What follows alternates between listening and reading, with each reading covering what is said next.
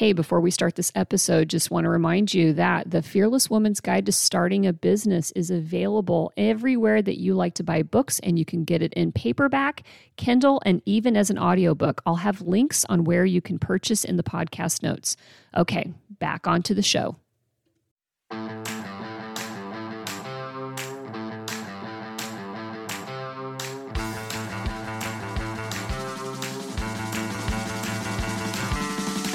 You are listening to One Broken Mom, a podcast dedicated to raising awareness about mental health, parenting, and self improvement. I'm the host, Ami Quirconi. One Broken Mom is not a family show. It is intended for adults only and may contain adult language. Sometimes the topics are serious, but you can count on the episodes to be entertaining. Also, One Broken Mom is not offering any psychiatric or medical diagnosis. We're just here giving away useful and important information. So, if you're ready to hear real talk by real people so that we can all get better together, then you're in the right place and welcome. All right, everybody, today with me I have an amazing guest. Um, I am speaking with Dr. Carol Tavris, and she works as a writer, teacher, and lecturer and has been devoted to educating the public about psychological science. Um, her book with Elliot Aronson, Mistakes Were Made But Not By Me Why We Justify Foolish Beliefs, Bad Decisions, and Hurtful Acts, um, was originally published back in 2015, but has actually been revised a few times. And the third edition is now available that came out in 2020. And I'll say this at the beginning the link to the third edition is actually in the podcast notes. Um, and it was updated with a new chapter called Dissonance, Democracy, and the Demagogue. Um, and it applies the um, cognitive dissonance theory to every topic that you can imagine, whether it's politics, um, our memory, the criminal justice system, um, uh, you know, our lives and relationships everywhere, why we fight with family, why we can't agree, and, and so on and so forth. And she talks to a lot of people about the topic of self justification, um, science or pseudoscience and psychology. Um, she's also uh, uh, written a book on feminism and gender equality. Um, she's uh, an expert in critical thinking and even, and I'd love to be able to talk with her someday, maybe later, about anger. Um, she has a book, one of the first books she wrote was Anger, the Misunderstood Emotion. Um, but today, what we're going to talk about is cognitive dissonance, um, why it is, why we all have a tendency to justify our actions, behaviors, and beliefs, no matter what anybody tells us. Um, and so it's with pleasure I like to welcome Carol to the show.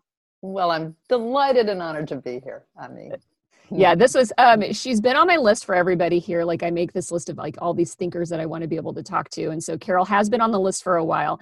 Um we actually did reach out i think it was about a year ago i originally reached out to you and you had told me that you guys were working on this you know the chapter that you've added to it and to wait until that was actually done. So then it was like soon as it was available i hit her back up and said okay now can we actually get on and talk? Um cognitive dissonance um, i think a lot of people are starting to become a little more familiar with it. And another phrase that is kind of entering into everyone's um, vocabulary is probably confirmation bias only because of the 2020 year that we're all experiencing right now and, this agitation everybody seems to have over why they can't get other people to believe or you know fake news or real truth or whatever it is. And um, and it's just it's this infuriating um, overarching sense of uh, that people have more so i feel like in, in this case. Um, but i wanted to start before we really jump into this is to um, have you tell me a little bit about how you got into this field of critical thinking which is just amazing and social science. Um, in, in, other words how did you learn to become one of the leading skeptics that there are out there in the in oh the dear. field? Oh dear. Now that really puts you on the spot because the minute you're not skeptical and not critical everybody jumps on you. Oh yeah you the big expert on critical thinking? Look at you you twit. You just fell for that gullible you know belief. No uh, well, first of all i would put it this way. Skepticism is just an attitude toward toward the world toward ideas. Um, not all ideas are created equal. Not everything is equally valuable uh, as a belief to hold. Some ideas are flat out wrong and flat out dangerous. And so critical thinking does not mean being critical, as in I hate that dress, you know, or that movie was dreadful. That is not critical thinking. Critical thinking. Um, my my beloved co-author Carol Wade and I wrote an introductory psychology textbook that was the first to try to specify what the elements are of critical thinking that all of us can carry with us in our everyday lives, whether we are scientists, accountants, um, household workers, whatever we might be. So critical thinking really requires um, well, we specified what these steps are. You have to be able to examine the evidence, determine whether the evidence has uh, is worthy and valuable and scientifically supported. Um, it's a it's a willingness to ask questions, to be willing to wonder why is this so. Here's something I've heard all my life. Is it true? Is it time to change my views about this thing I've believed forever and ever just because I've believed it forever and ever? When do we change our minds when the evidence says that we should. So we said in our textbook that you know the specific findings in psychology that you learn this year are going to change over time we want to teach you to think like a psychological scientist to really be able to assess the evidence consider other explanations for things and give up ideas once we should so mm-hmm. that said that's been kind of a principle I've lived by all my life. My friends joke with me that, you know, when I say, here's some really interesting information that's going to show you why your belief in XYZ is completely wrong. Isn't that interesting? And people have rarely have said to me, why, thank you so much for giving me this information. You know, what they say is, oh, piss off and take your stupid study with you, right? Isn't that what people say? Yeah. Right. right. So, um, I'm sitting with Elliot Aronson, one of the greatest social psychologists in the world, um, and really the developer of cognitive dissonance theory into a theory of self justification. And we got to talking about the many domains in the world in which that tendency to justify beliefs, justify the harms we've inflicted on others, justify attitudes or practices, professional or personal, that we really should give up, why that is such a universal phenomenon and the harms that it can cause. So that was really the origin of our writing this book. Mistakes were made. It was his title, but not by me, because that's that's the point. One of the deepest rooted cognitive biases of the brain is the belief that we see things as they really are, mm-hmm. right? everybody else is, is biased. So therefore, if I can just sit down with you and explain why my view of things is right and your view of things is wrong, you will understand immediately that you are biased, you know, and, and you'll accept everything I tell you. Well, mm-hmm. right. You know, why doesn't that happen? Right, right. You know, it's, um, it's interesting. Because as you're as we're talking about theory and i want to you know have a kind of expand on what like interrelates with cognitive dissonance um, you know i wonder and, and please tell me if this is the case is cognitive dissonance applied only to when our actions and behaviors are negative no is it okay Here, let, us start with a definition then you know okay. it's a popular term yeah. everybody throws this around all the time people are in a state of dissonance about and sometimes they get the definition right um, but I mean, and it turns up in jokes all the time. You know, um, the New Yorker had a wonderful humor column called "Cognitive Dissonances I'm Comfortable with." You know, so, you know the ones I like. And so it's used a lot, but here's really what it what it originally meant was that the mind is designed. This is a fundamental mechanism of the human mind. Um, it's designed to feel uncomfortable when we are holding two ideas that are inconsistent with each other or an idea and a behavior that are inconsistent with each other. So the classic example is smoking.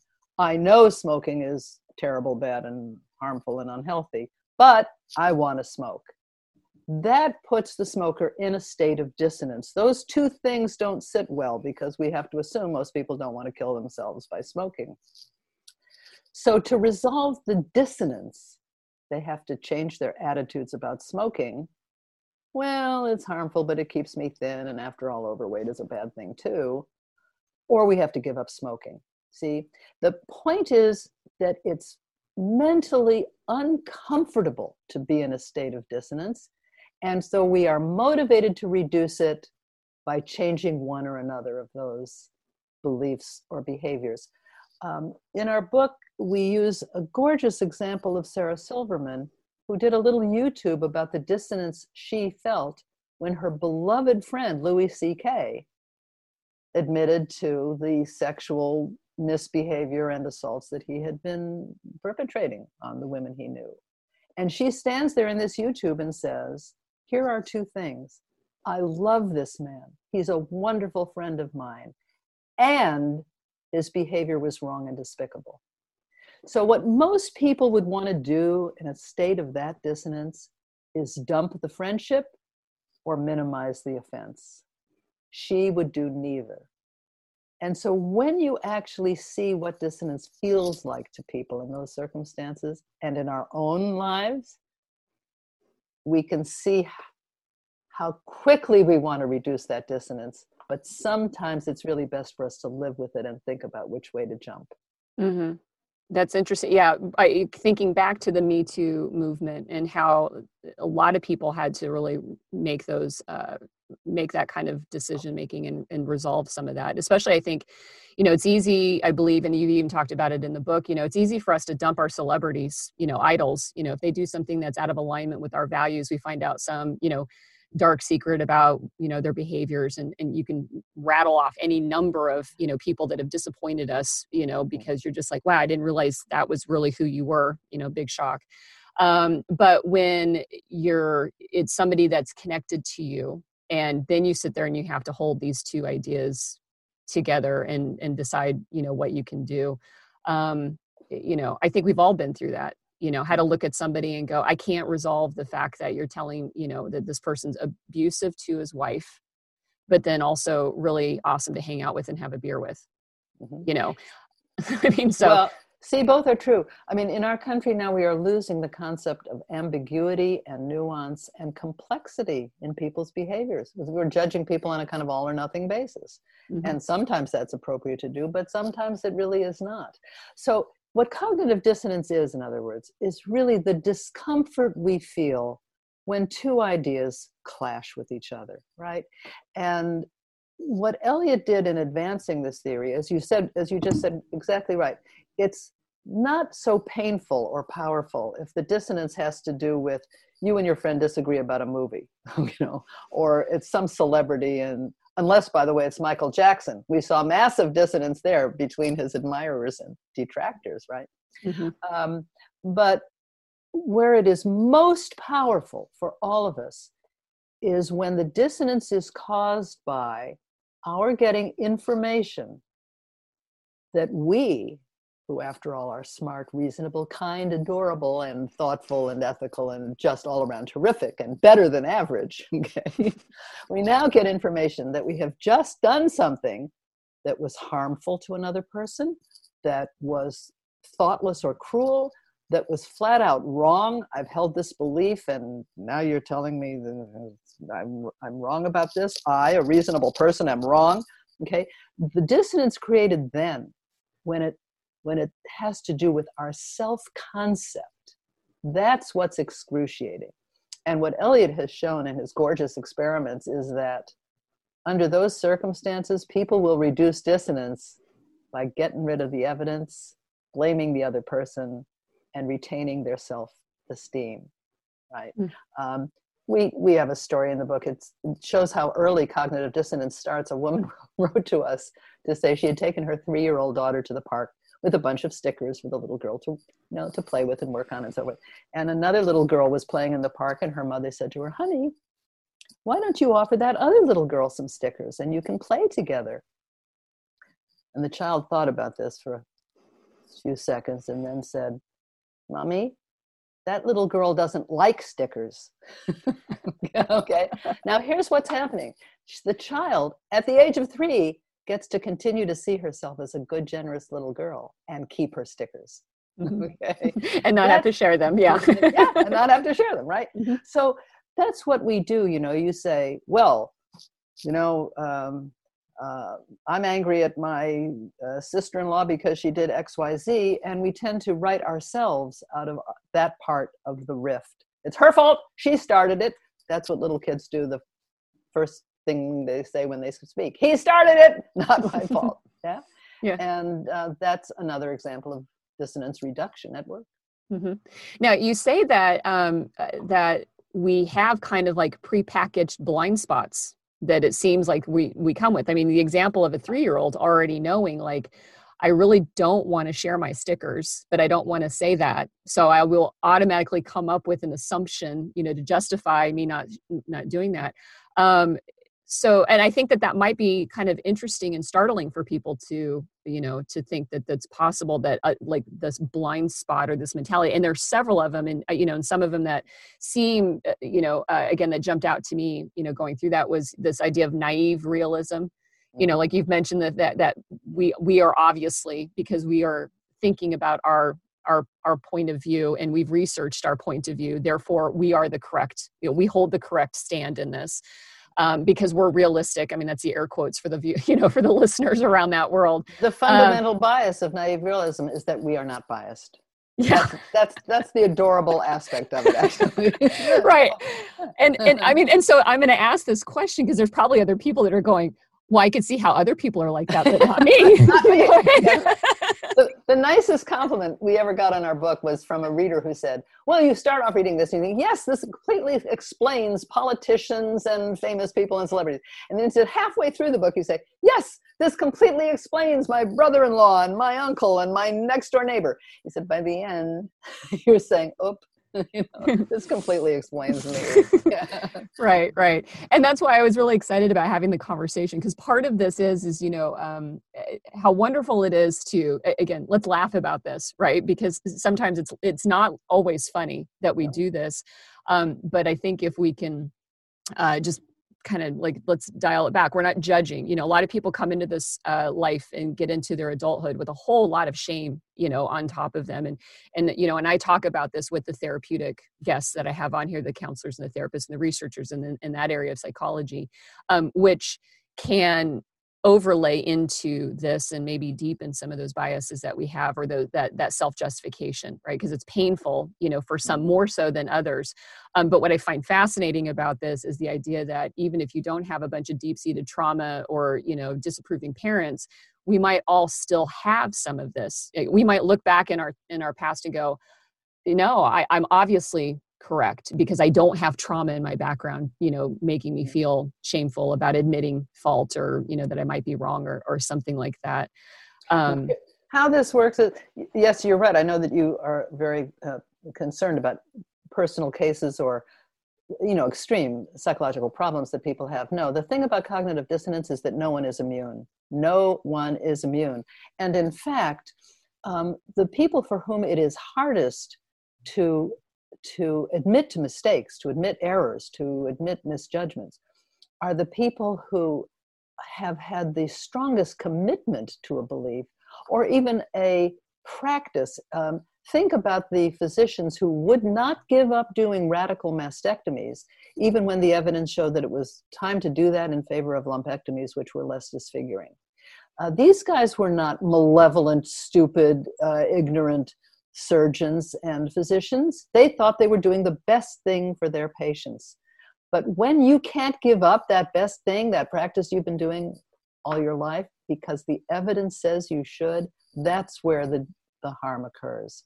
Mm-hmm. Um, the, the parents who believed that vaccines were the cause of their children's autism, your hearts can go out to them to think about their feeling that what did I do to cause my little kid to have autism understandably would be drawn to the explanation that it was the vaccine. And now you go public and now you form a group and now you start protesting and now you learn that every medical organization and research group in the world tells you you can relax. You didn't do anything. It was not the vaccine that caused autism. And see, again, you would think they would say, Why, thank you for giving me this extremely important information. I can breathe easy now. No, they preferred to cling to their original belief that the vaccines were harmful. Okay, maybe they don't cause autism, but they're bad for other reasons. Mm-hmm. That's the real danger that if people reduce dissonance too quickly on one side of the choice between believe this thing or don't believe this thing, it becomes very hard to change that judgment over time. Mm-hmm. That's where the the that's where it becomes so harmful. We use the example in the book of the pyramid of choice. You mm-hmm. mention this? Would you like me to? Oh yeah, go in because I definitely wanted to talk about because I it's you know it's a great metaphor for showing this this transition you know and this thank, movement for people. You. Yeah. Well, thank you, thank you, because I, I find it really very helpful for people. You the, metaphor is this: you imagine two people standing at the top of a pyramid. They're standing side by side with pretty much the same attitude towards, say, cheating or vaccines, whatever the thing is, but let's say cheating. They don't, cheating isn't the best thing in the world to do. Is not a good thing to do, but you know, it's not the greatest crime either. All right. Now they're taking, we use the example with students, but it could be any kind of cheating, but now they're given an opportunity. They're taking an exam and they completely freeze, you know, in the way that you do when you're taking an exam and you completely freeze. And then you think, oh my God, I can't answer this question. I'm going to fail the exam. I'm going to fail the course. I'm going to flunk out of school. No one will ever like me ever again, including my cat. This is disaster. And now the student next to you allows you to read her answers. So you have a split second to decide cheat or don't cheat. Okay. The minute you make a decision, the minute we make any decision, we must now make that action consonant with our belief about cheating. So the person who cheats will now justify having cheated by say, by changing their attitude. Cheating is really not such a bad thing. Oh please, everybody cheats. This is trivial. I'll never do it again. It's no no big deal. The person who resisted cheating and might by the way now get a worse grade says, wait a second, cheating is really a serious crime. It affects everybody. This is no victimless crime here. This is this is really a sin. And over time, as they f- slide down the pyramid on each side, as you are just imagining with your hands, they're spending more and more time justifying the decision they made to cheat or not cheat. And by the time the two former friends are at the bottom of that pyramid, they're very far apart from each other in their attitudes about cheating. One has spent a lot of time justifying cheating. It was okay to do. Now, the benefit of this of this image, some people might want to say slippery slope. The reason it's more of a pyramid is that we put active mental effort into justifying each step down the way and to the bottom. And once you're at the bottom, think now how hard it would be to go back up and say, you know what, my original decision to cheat was wrong. It's really hard to do that. So, very often when we look at people who seem to have preposterous beliefs, uh, beliefs that uh, lead them into cults in which they give up their money, their families, their relationships, and sometimes their lives, if we look at them at the bottom of the pyramid, it seems mysterious to us we're not looking at the whole slide that they have spent a lot of time justifying each step toward getting there. Mm-hmm. It, it, you know, it, you with the example with the students, oh, you know, you've got two people that are that are moving along the period the the pyramid, and then I think one of the other examples that you used was um, even related to like Watergate and like the the incremental yeah. decision making. Exactly. And what that example really kind of made me think about was, um, you know, the where it wasn't two people it was me me at the top of the pyramid with two choices exactly. um, and so here i was in a situation several years ago where i began to see the red flags of something that could turn into an abusive situation but with my knowledge my, my self-awareness at that time instead of making the choice to go down one side of the pyramid I, I made the first step towards the other side of the pyramid and then you fast forward six years and and just looking at myself was like how did i get here? Because at the bottom it was ridiculous i was even there. But like you noticed that or, or you guys discuss in here uh, you know no one instantly slides down like the gap doesn't grow right away it, it actually can happen either from somebody guiding you down the path they want you to do or you just making those internal decisions. So it doesn't have to be you compared to somebody else. It can be you today versus the you you could have been. Well no thank you so much for making that clarification because of course that's how it works. Cognitive dissonance is an internal process that we do for ourselves. And the, the thing to understand is that every time we make a decision big or small which kind of car to buy whether to buy this house or that house or or whether to take this job or move to that job or or this partner or that partner or whoever whatever the choice is from big to small the minute we make well let's put it this way before we make any decision that is when we are at our most open minded you're going to buy a car you're going to find out everything about your choices of cars the minute we choose, the minute we choose, we will now start justifying that decision as being the right and best one. And we do it this way.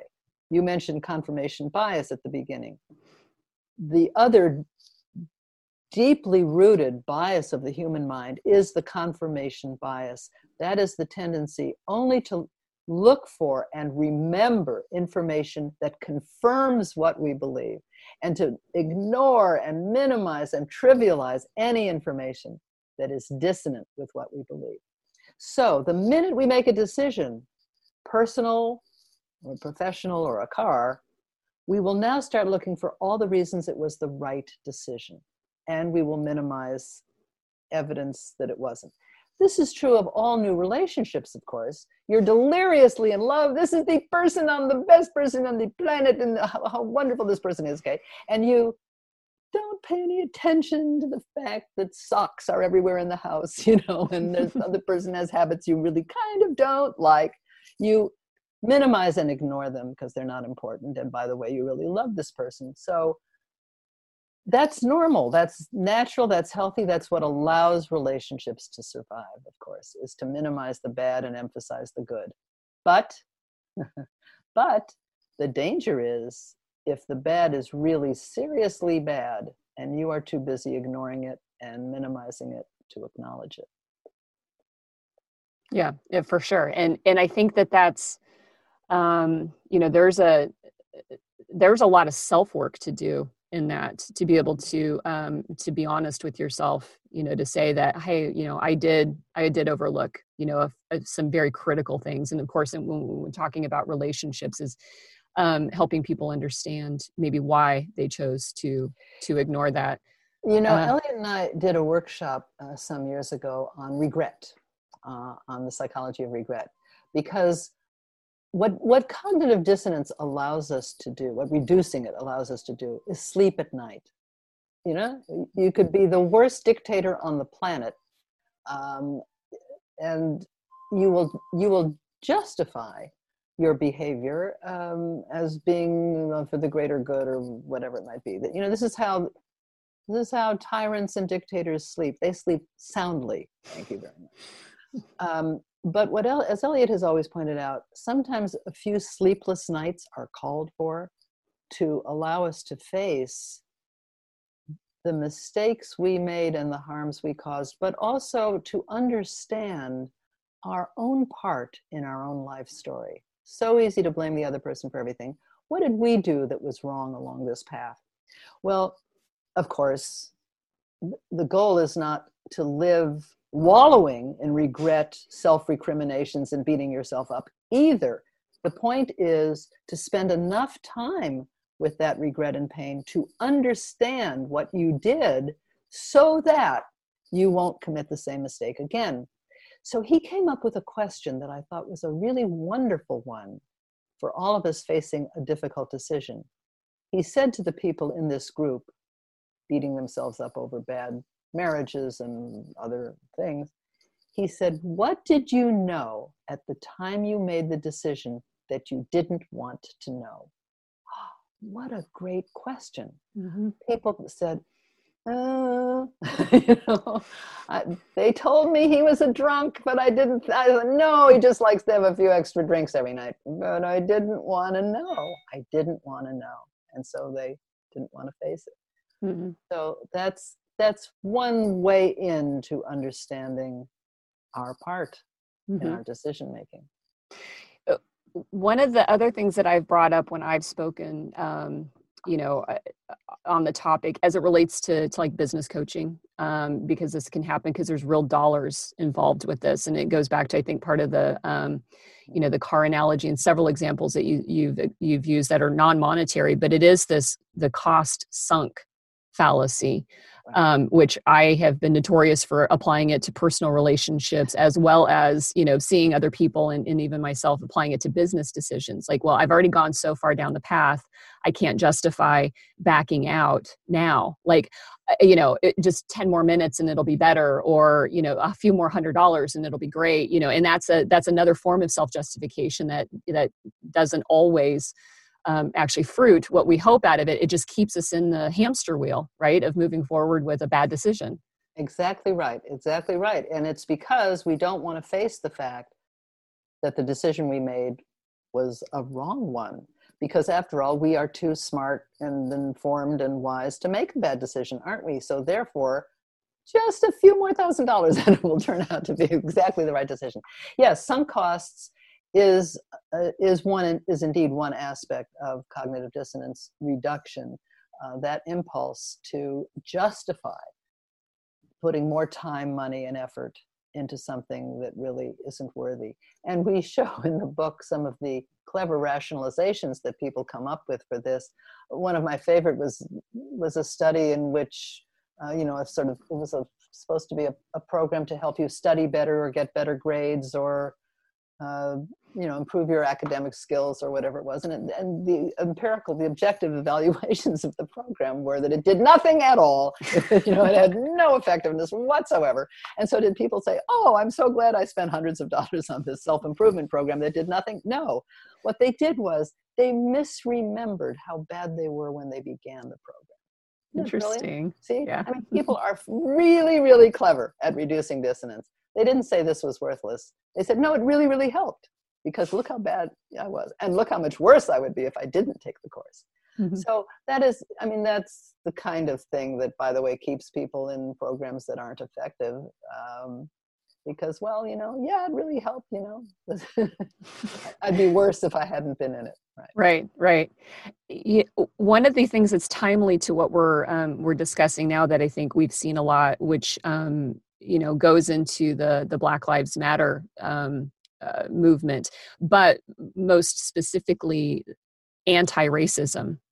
Um, you know, a lot of people, uh, white people, of course, sitting there with um, you know the belief system that they're not racist, um, and then having um, this this other way of being reflective on our actions and behaviors and, and what we do or, or haven't done um, actually uh, you know i mean to me it's really to be honest it's a it's a new phrase you know to not just say i'm not racist but to actually say well am i anti-racist?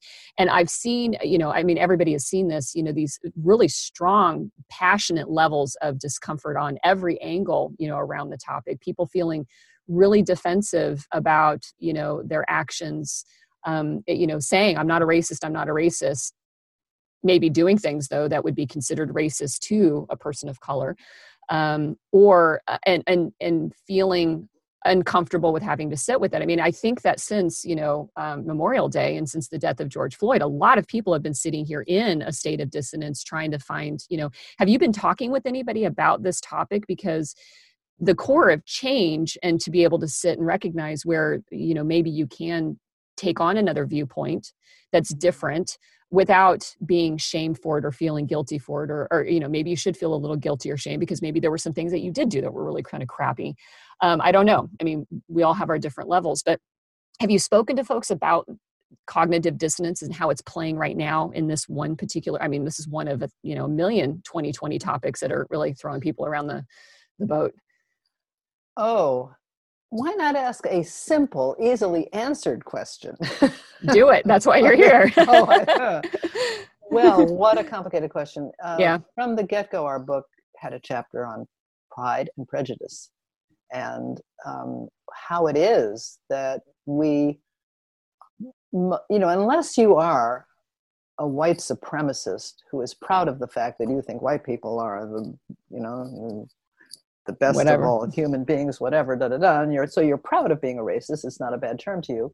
Most people would not like to think of themselves as racist or sexist or bigots of any kind.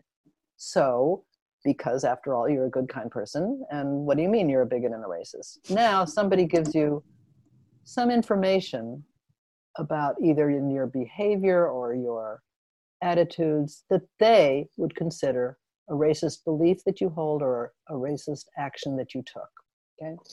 Now, um, I, I mean, listen, almost no one wants to call themselves a racist. Donald Trump said he's the least racist person you've ever met, which I quite love given his incredible history of discrimination against African Americans, which was known at the time of the election, of course. Um, so, you know, no one's going to say I'm a racist. Um, Mel Gibson, when arrested drunk and spewing misogynist remarks about women, and I, I don't know what other categories he was spewing his hatred toward. Said, uh, That's not Jewish me. people too. Yeah, Jewish, people too. Yeah. Oh, yeah. Oh, yeah. yeah. No, anti-Semitism. Yeah, right. That was the liquor speaking. No, Mel, really. You know, shut up before you make things worse. But um, but you notice that in the apologies that people make publicly, it's always, I am not a fill in the blank, even though I did XYZ.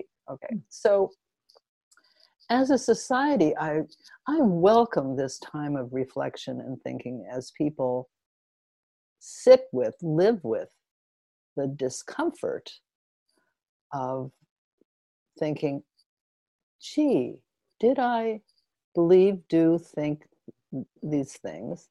and what can I do about it now? Now, I'm, on the one hand, I see it as a strength of any society to change its collective mind, if you will. I mean, I grew up at a time of incredible, well, continuing sexism. Are you kidding? I mean, um,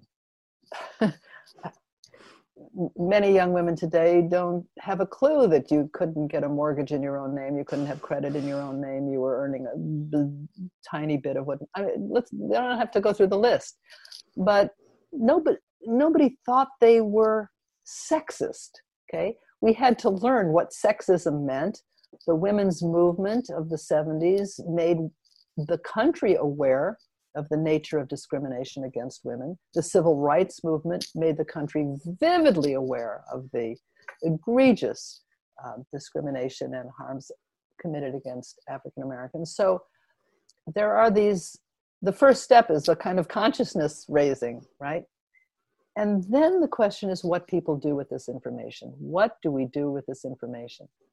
Actually, this very week, my high school friends have gathered together to try to get our high school renamed. It was named after a Virginia plantation owner who owned, had owned 30 plantations of enslaved people. He was a serial rapist. In his 80s, he paid someone to bring him black women for his sexual pleasure. What?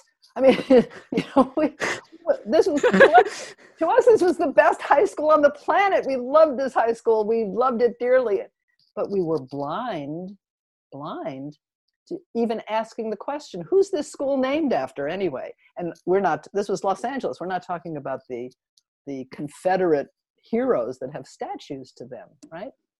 So all of these things are dissonance creating. Gee, I've lived in this city with statues to Confederate leaders. Why exactly? Uh, didn't the South actually lose the Civil War? You know, um, so that's what's happening. Is people are having to rethink what they think they thought, really, and you know, it's it's really true because the country is at the top of a pyramid in a way although mm-hmm. we always are this is not a pyramid this particular pyramid never goes away but it means for each of us to that the choice is either immediately throw away like a hot potato any possible information that I myself held racist thoughts, do hold racist thoughts, or sexist thoughts, or any other ist thoughts, or take the time and effort to think critically and carefully about beliefs I held that perhaps I should give up,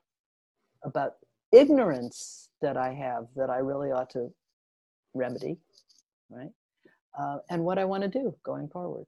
Mm-hmm. So those are the choices. That pyramid has got a point at the top for a reason. It's uncomfortable being there. Mm-hmm. We're going to want to jump off it, and we should be careful which way we jump. Mm-hmm. Absolutely. Eh, you know, I eh, with everything again that's uh, that's swirling around. Um, you know, I, I want to talk about the last chapter um, before I kind of come back to the the thought that I have here. Um, but you know, you actually you have a note at the beginning of like you know, hey, we wrap this up at the end of t- 2019. Um, and so yeah, it's funny, and um, and so everything already was based on you know what had happened up to that point um, and so I'm, I'm curious now that we have 2020 under your belt and you're looking at um, because again who would have imagined i mean to be honest who would, who would, have imagined pandemics no. um, you know again finally uh, you know the fire is igniting in, a, an extremely forceful way not just in the united states but worldwide you know when it comes to uh, racial injustices um, and and the black lives matter movement really kind of stepping up. Um, and but just you know now that you have 2020 under your belt would you have done or said anything differently about chapter you know the last chapter of the book where it again it's uh, dissonance democracy and the demagogue? Yes um, uh, uh, well i mean let's pick somebody. Let's trump for example. Oh, i don't know. Oh just for example? Oh, okay. let's just let's just point it like a president. Um, the one that's really i you know um, his his divisiveness is so powerful. And i think also what's interesting in the book for people to read the book and see that you know the more we talk about it and the arguing about it as you guys point out doesn't end up resolving it it actually makes it even worse. Like the more we hold our belief and try to convince somebody else that their belief is wrong it almost it like it keeps pushing us further further down each side of the pyramid. You know we think we're moving up towards the top again and coming closer together but what you guys have seen in examples and studies and everything is that the more we keep at each other the further we actually slide down which i think would be startling for people to actually know and understand that because it, it does change then like what then should our behavior be if what we're trying to do is come up with unity or an understanding or whatever our, our you know our outcome is that we want um, to know that we're we're all behaving almost in the opposite way to get us to where we'd want to go. I mean is that a correct statement well yes uh, people who have a deep emotional investment in a belief what we show is the more time effort passion intensity they put into a belief the harder it's going to be for them to say, I was wrong. That's true for everybody. So, what we wanted to do in the last chapter was to show, in a way, so I mean, what we've shown throughout the book is that sometimes people will prefer to die than to give up a belief. Uh, the members of Heaven's Gate cult believed they were going to be rescued by a spaceship in the Hale Bopp comet, and they committed suicide so the spaceship could take them away. Um, that seems crazy unless we see all the time and effort they invested in that belief. The people who are opposing the simplest wearing of masks um, will not wear masks until they die, as Herman Cain did. Uh, they will prefer to see a mask as a symbol of their commitment and loyalty to Donald Trump, and they're willing to put their lives at risk for that belief. And what we show throughout the book is that is not unusual, that uh, many people will go that far rather than say, time to change my mind.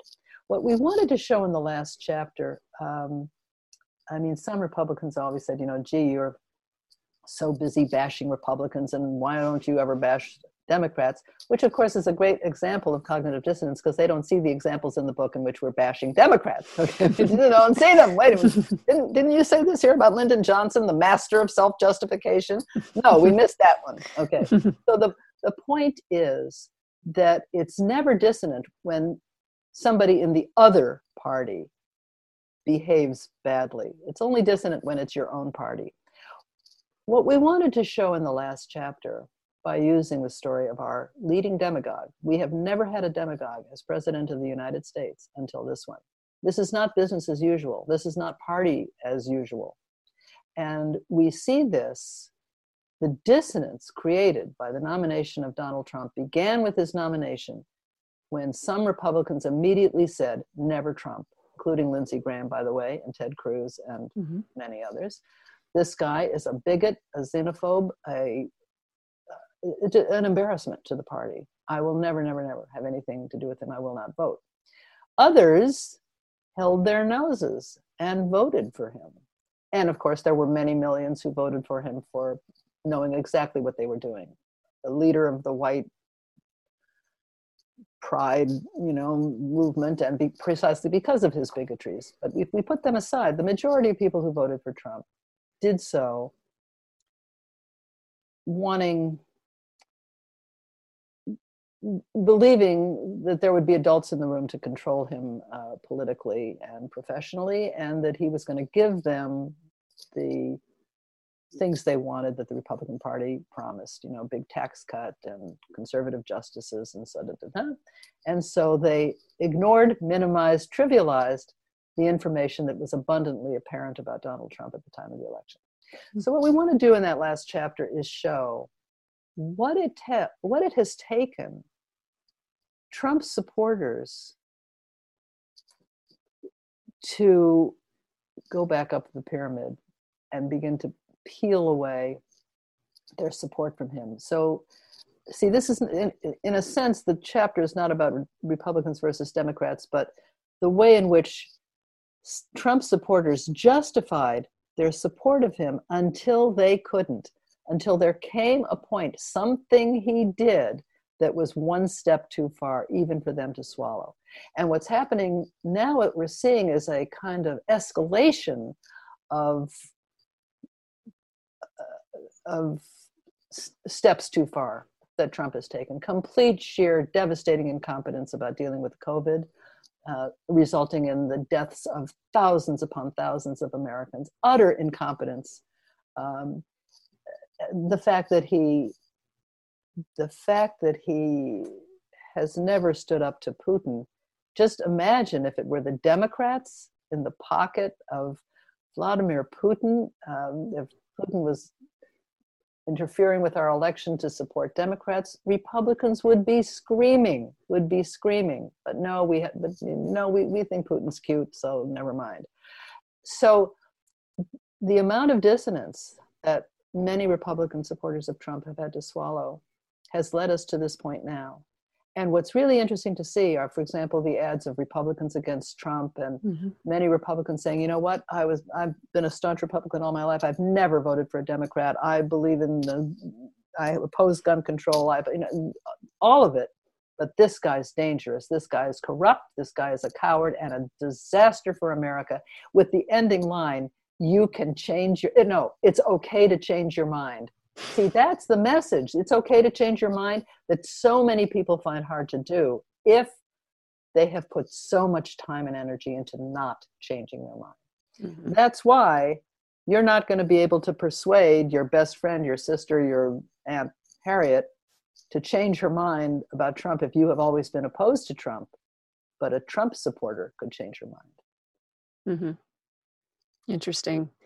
Well, that, that kind of leans it down here then towards the end of you know the conversation. I mean, I feel like we could keep doing this because this is truly fascinating, but we have other things to do today too. um, but you know, right now there is this drain emotionally. I think on so many people, uh, you know, connected through social media of the just this intensity to try to do that, to try to change the minds of other people and it's um it, you know i had my own personal uh, philosophy of just never posting politically on there you know the people that listen to me that in, you know um, come from all different backgrounds have a lot of different political leanings and belief mm-hmm. systems um, and i and i've never wanted to to polarize against everybody because i want it i want access to healing to be available for everybody. You know we all, we can all do this and come together. Um, but i've i've been triggered in the last year because of the behavior of the president. Very closely mimics the behaviors of an abuser that I had. And it's hard for me, just as a human being, I'm just, you know, I'm just a woman here, um, to not get just so angry about seeing this, knowing that, you know, it's not just him, but there are other people that are like this that, um, eh, you know, that people follow and, and, overlook. And I will admit, I overlooked, I slid down the dark side of my own personal pyramid where I made choices all the way that took me away from who I was at the top of the pyramid and who I could have been if I had made different choices. So I don't point fingers at everybody and go, you guys were all wrong. I made all those mistakes myself, right? Good for good for, I'm sorry. No, it's okay. No, no, no. Um, and so, uh, you know, I, I have found myself then wanting to dialogue about the dangers of this person, you know, only to be able to, to add more content, you know, and more information, right? More mind changing to the conversation. Mm-hmm. But every time I post something now politically, it, it stirs up a response from somebody whose mind can't be changed, who wants to see it from their perspective. They want to start debating with me. And I'm just like, man, I'm done with debating. Yeah. Like, I'm going back to, I can't do politics anymore because I know I can't change their mind. And yet, why do I still keep throwing something out there? You know, fingers crossed that this is the post that does it. But we're all doing it. I mean, maybe not all. There's probably people with a little bit better self discipline, but many people are doing it, right? Like, we feel powerless unless we can't um, against this, you know, that discomfort, I guess, which is um, not seeing why other people just don't see it the way we see it and being just ah you well, know tense about they, that. they've put you know see first of all it would be like someone trying to change your mind i mean if you were a staunch democrat and someone said to you you know the democratic party has got done this this this and this and they're horrible and uh, and you really should change your mind i mean that isn't going to persuade you know a staunch democrat either we live in very unusual times now. Uh, you, of course, you're absolutely right about the reflexive. How dare you criticize Trump and so forth? But here's the thing I think to keep in mind with a bit of understanding and even sympathy. Uh, I saw an ad recently, and, no, I saw an interview uh, with a young woman. Her first election was in 2016, and she voted for Trump. And she said, I am so embarrassed. I am so embarrassed.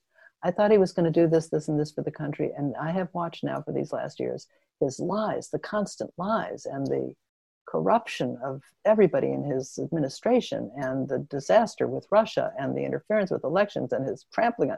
I mean, she, she said, I, but this is the key word she said I'm so embarrassed that I voted for him. Now, one of the things that we'll see um, see that that that's dissonance. That's dissonance. That moment of realization that i did something i now regret. What most people want to do is just throw more shot and shell at that decision to try to shout you down as a way of not hearing that they might be wrong. You know if i just shout loud enough you're going to change your mind. Um, so the real question will be um, what people do to resolve that discomfort and embarrassment. And what I think we're seeing is that a lot of people are saying it's okay to change your mind. It's okay to change your mind. It doesn't make you a lesser person, it makes you a bigger person. Mm-hmm. And that applies across the board this whole year. Across the board. Across the board. across the board. I think, eh, you know, it, what each of us i you know i mean what i do i can't tell what everybody else can do but i know that what i do is i have open space gracious space to allow that for other people.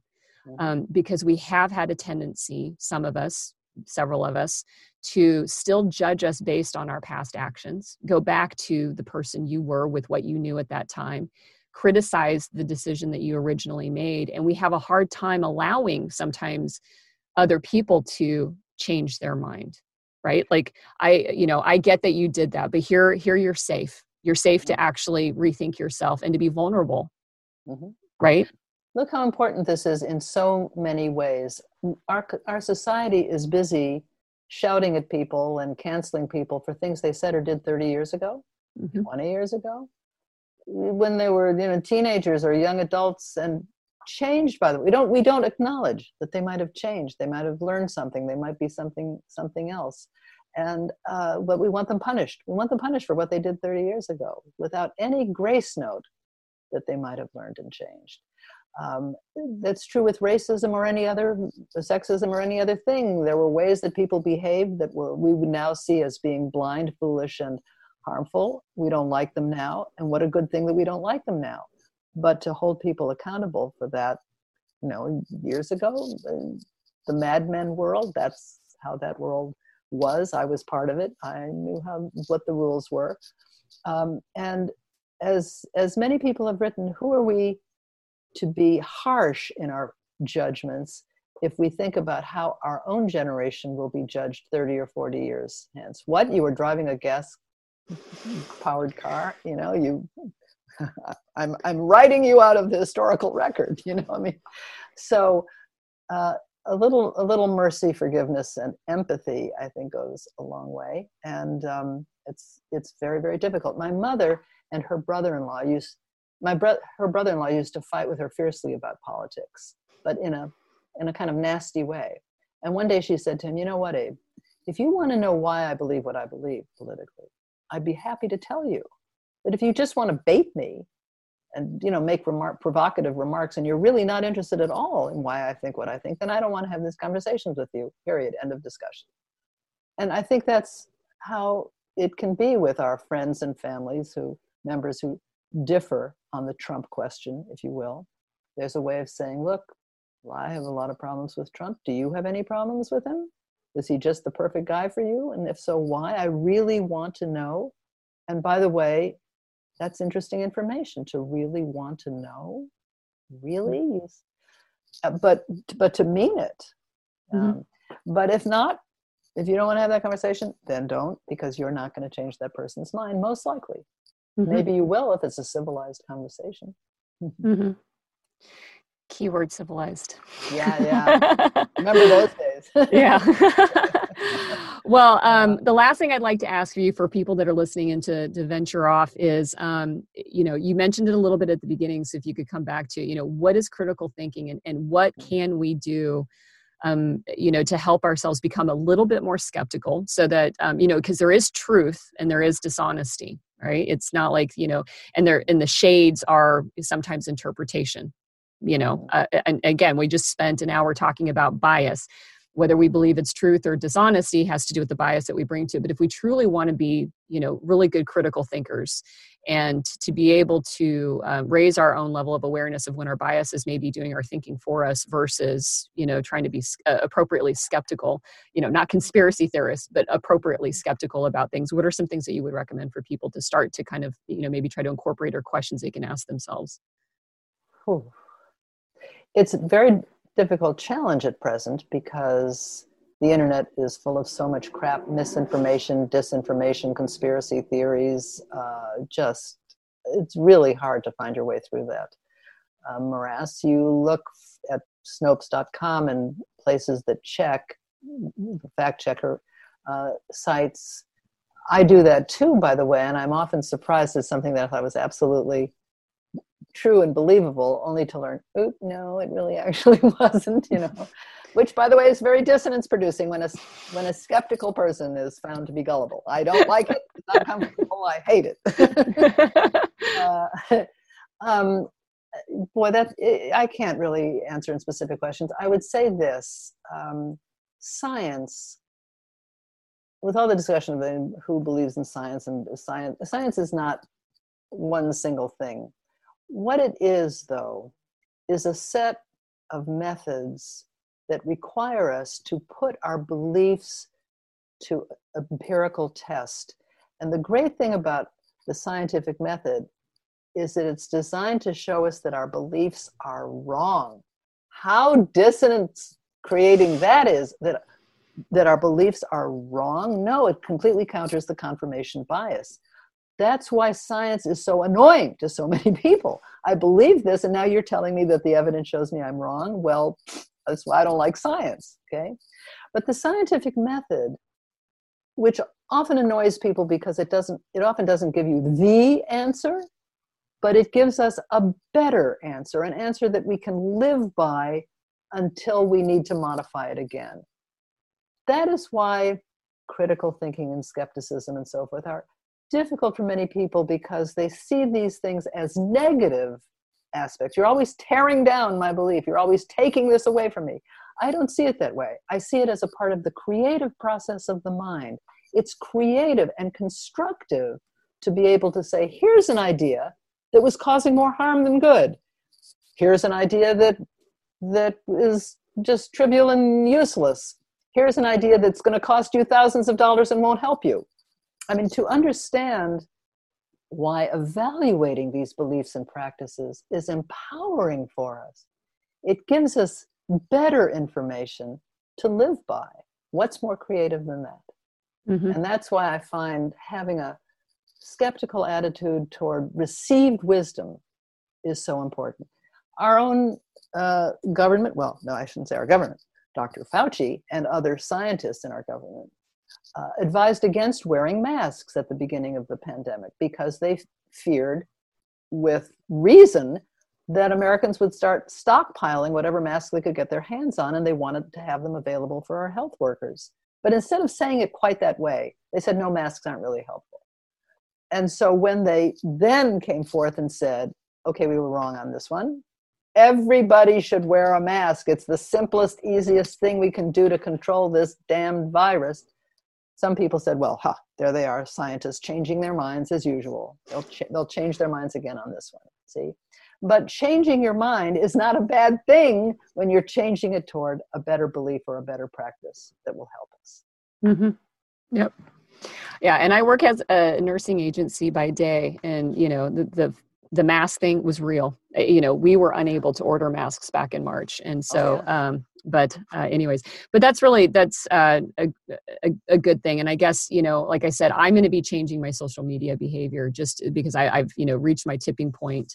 Um, and you know, and you know, I think the other part of dissonance is that you you know that you can't change their minds but you do it anyways and then you ask yourself why did you do it you know i mean it's a constant i mean we're always in dissonance right well, we are. although although you know you never know you never know when something you say or the way that you say it lands with an influence that you can't anticipate. All mm-hmm. teachers i mean i've been a teacher you know know this. Something you say is a, something in passing a story that you tell and the student comes back to you 15 years later and said you know that story? You know it changed my life.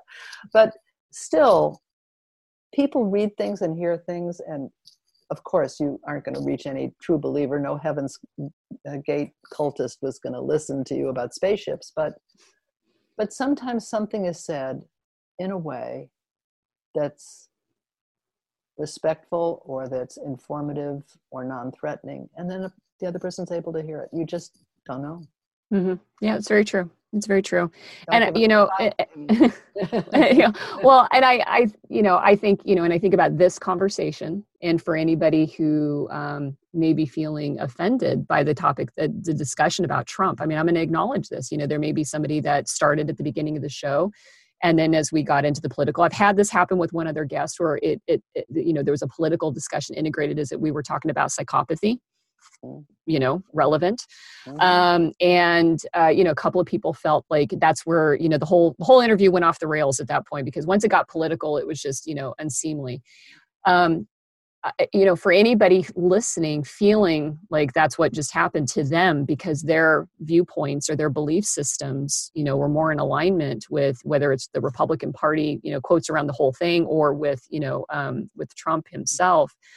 You know, the takeaway is not a judgment of him, but to to ask yourself, where does that belief come from? Why do i feel so strongly about it? Am i open you know and, and, and you know i guess that self-awareness is always difficult. Am i open-minded or self-aware to be able to to ask myself these questions and to and to wonder out loud where um, why i feel this way? Um, and that you know of course those are all independent and, and, unique to each person and their lived experiences and and everything else in there.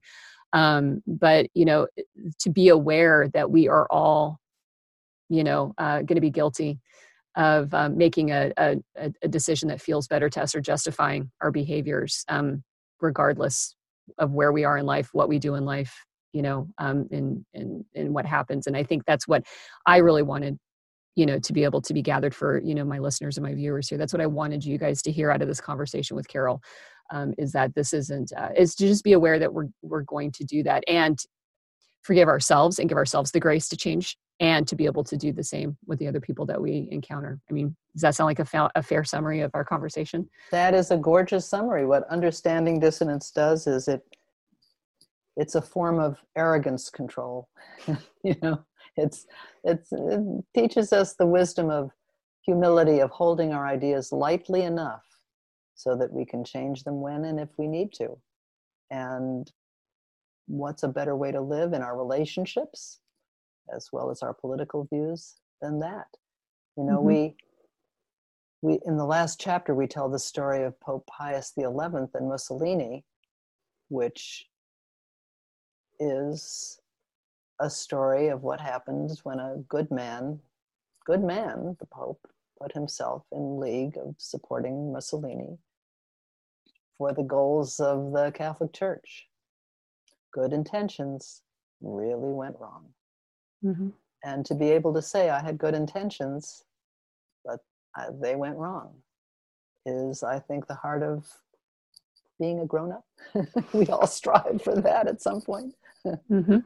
Yep, absolutely. Well, Carol, this has been amazing. Thank you so much for your time. I uh, really appreciate you having this conversation with me. Um, so smart. The book is so awesome. Um, and I, you know, like I said, I feel pretty, uh, sometimes I feel pretty selfish that I get to do stuff like this. But, you know, if I weren't recording it and sharing it with everybody else and they couldn't get the benefit of our conversation, then I, it makes me feel less selfish, I guess. thank um, you so much. I've really enjoyed talking with you. Yeah, thank you. Cool. Thank you for listening to One Broken Mom. You can find podcast notes on my website at amiquiriconi.com, and there I'll provide all links to all of the resources that we mentioned on the episode. Also, if you have any questions, comments, or ideas for other episodes, feel free to send me an email. And if you are interested in sponsoring the show, I'd love to have you be a part of the team. Finally, if you like what you hear, please share the podcast and leave a review so that others can find it. We are all here to get better together. I am the host, Ami Quiriconi, and as always, I am super grateful to have you as a listener. Until next time, have a great day.